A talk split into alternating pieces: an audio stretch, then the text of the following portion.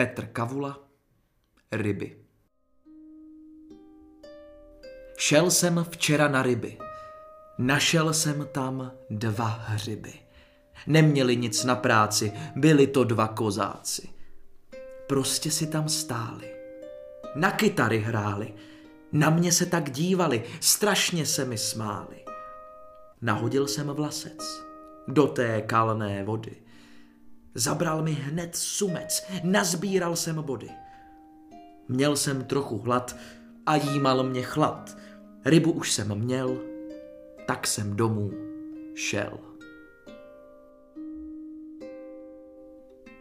Právě jste slyšeli předního herce souboru Šumperského divadla Vítu Hofmana, který otevřel takové nové téma, respektive nový žánr otevřel, který nám dosud v našich podcastech chyběl a tím žánrem je samozřejmě poezie.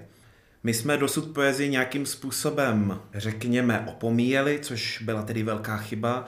A jsem rád, že i na základě tlaku, který vyvíjel sám Vítek, který je čtenářem poezie, že jsme to nakonec prolomili a vybrali jsme tuto báseň Ryby. Protože nechceme, aby to bylo jenom takové plácnutí do vody. Konec konců se to pojí s tím, že... Ano, je tam ta paralela s, tím, s těmi rybami. Je chytrý, to mě nenapadlo. Nic není náhodné. Proto jsem se rozhodl, že eh, budeme vždy, když přijde poezie, dělat i takový menší rozbor, aby jsme tak nějak zjistili, co jsme to vlastně četli, prostě aby to nebylo plácnutí do vody. Zeptám se nejprve, tebe Vítku, připadáš si krásnější, když čteš poezii? Ano, samozřejmě. Já si myslím, že poezie už eh, sama jako taková vlastně člověka tak ušlechťuje. Že když ji člověk čte, tak si připadá, jak, když to řeknu, na zámku nebo v nějaké jiné době. Je to takový balzám pro duši, si myslím, poezie. Jak vůbec vnímáš báseň ryby? Eh, co na ní z tebe vyskakuje? Já si myslím, že tam je hlavní motiv toho, že člověk někdy může jít jednou cestou za jedním cílem, ale najednou se tam zjeví něco, co ho trochu vychýlí, ale nakonec se k tomu cíli vlastně zase vrátí. Kdybych to schrnul nějak eh, v krátku, tak eh, člověk jde na ryby, ještě než dojde k tomu jezeru, kde, kde bude ty ryby chytat, najde dva hřiby, které se mu posmívají a už to je bod. Protože člověk jde na rybu a najde hřib.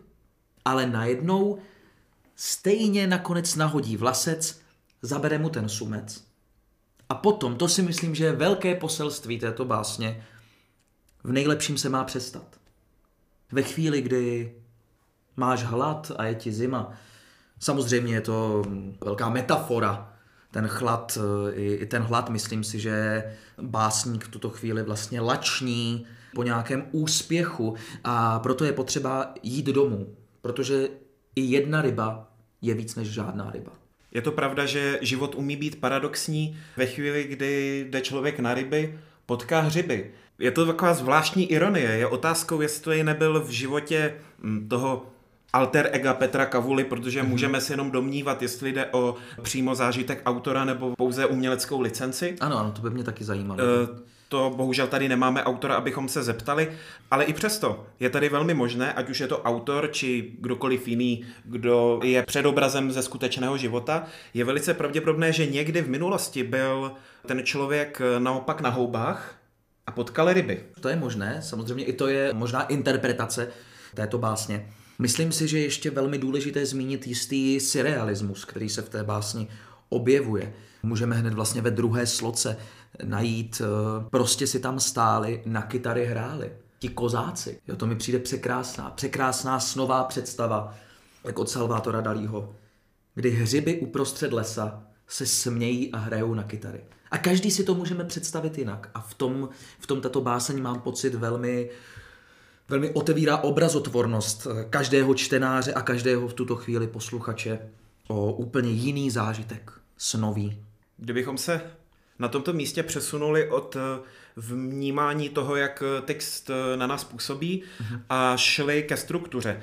Není to úplně současný text, dlouho ležel, tak říká v šuplíku, ale i tak na veřejnost přišel až nyní a je zajímavé, že je veršovaný. Je veršovaný a právě v tom si myslím, že je velká devíza této básně, že většina básní nemění tu strukturu rýmu. Ale tady můžeme vidět, že v první sloce je struktura rýmu A, A, B, B, v druhé, jak by smet, A, A, B, B, ale pozor, ve třetí sloce je A, B, A, B.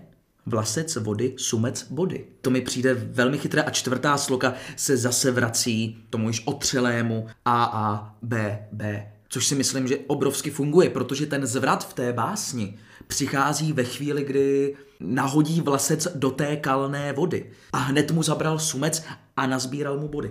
To mi přijde, že to je velký zvrat, protože člověk si myslí, šel na ryby a našel hřiby a tím to může končit. Ale básník ve třetí sloce popisuje to, jak eh, vlastně nazval bych to až lehce romanticky kalná voda.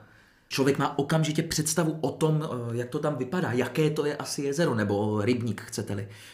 Je zajímavé eh, číst si v současné chvíli veršovaný text, protože poezie jde spíše jiným směrem, ta mainstreamová pro nás v této chvíli jako zajímavější. Na druhou stranu se podíváme i v historii, kdy bylo několik eh, stylových comebacků, které slavili úspěch. Eh, kdyby jsme šli až na tu úplnou špičku, takový Cyrano z Bergeracu byl napsán eh, jako veršované drama ve chvíli, kdy se tomuto způsobu psaní smáli, takže to je naprosto legitimní způsob i v současné době. To, co třeba nejde úplně z trendy, ještě zdaleka nemusí být špatné. Ano, to s tebou naprosto souhlasím.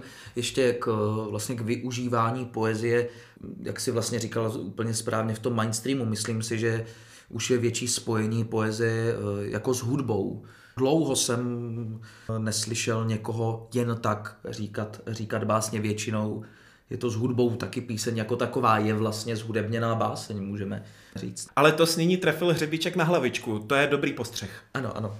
Je to tak, no. Samozřejmě myslím si, že i tato báseň by šla velmi dobře, dobře zhudebnit. Dokonce jsem schopný si i představit, do jakého stylu by to mohlo jít. Myslím si, že by se k tomu hodil takový kytarový podkres la Eric Clapton, nějaké kytarové vyhrávky, trošku toho bluesu, protože je to silná báseň, pro mě je to velmi silná báseň. My se tady bavíme o hudebním využití, zároveň jsme tady ve zvukovém médiu. Dovedeš si představit eh, tento text stvárněný na jevišti, když jsme tedy eh, v divadelním podcastu? Myslím si, že každopádně eh, text k tomu, ta báseň jako taková k tomu i lehce vybízí.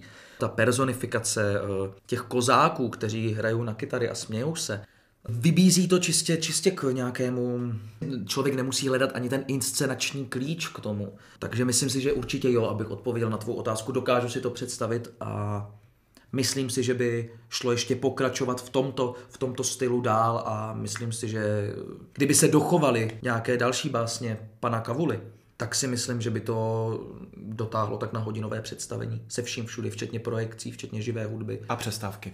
Samozřejmě přestávka na chlebíček, ta je nutná. Tak a s tím bychom se mohli tak a s tím bychom se pravděpodobně mohli rozloučit.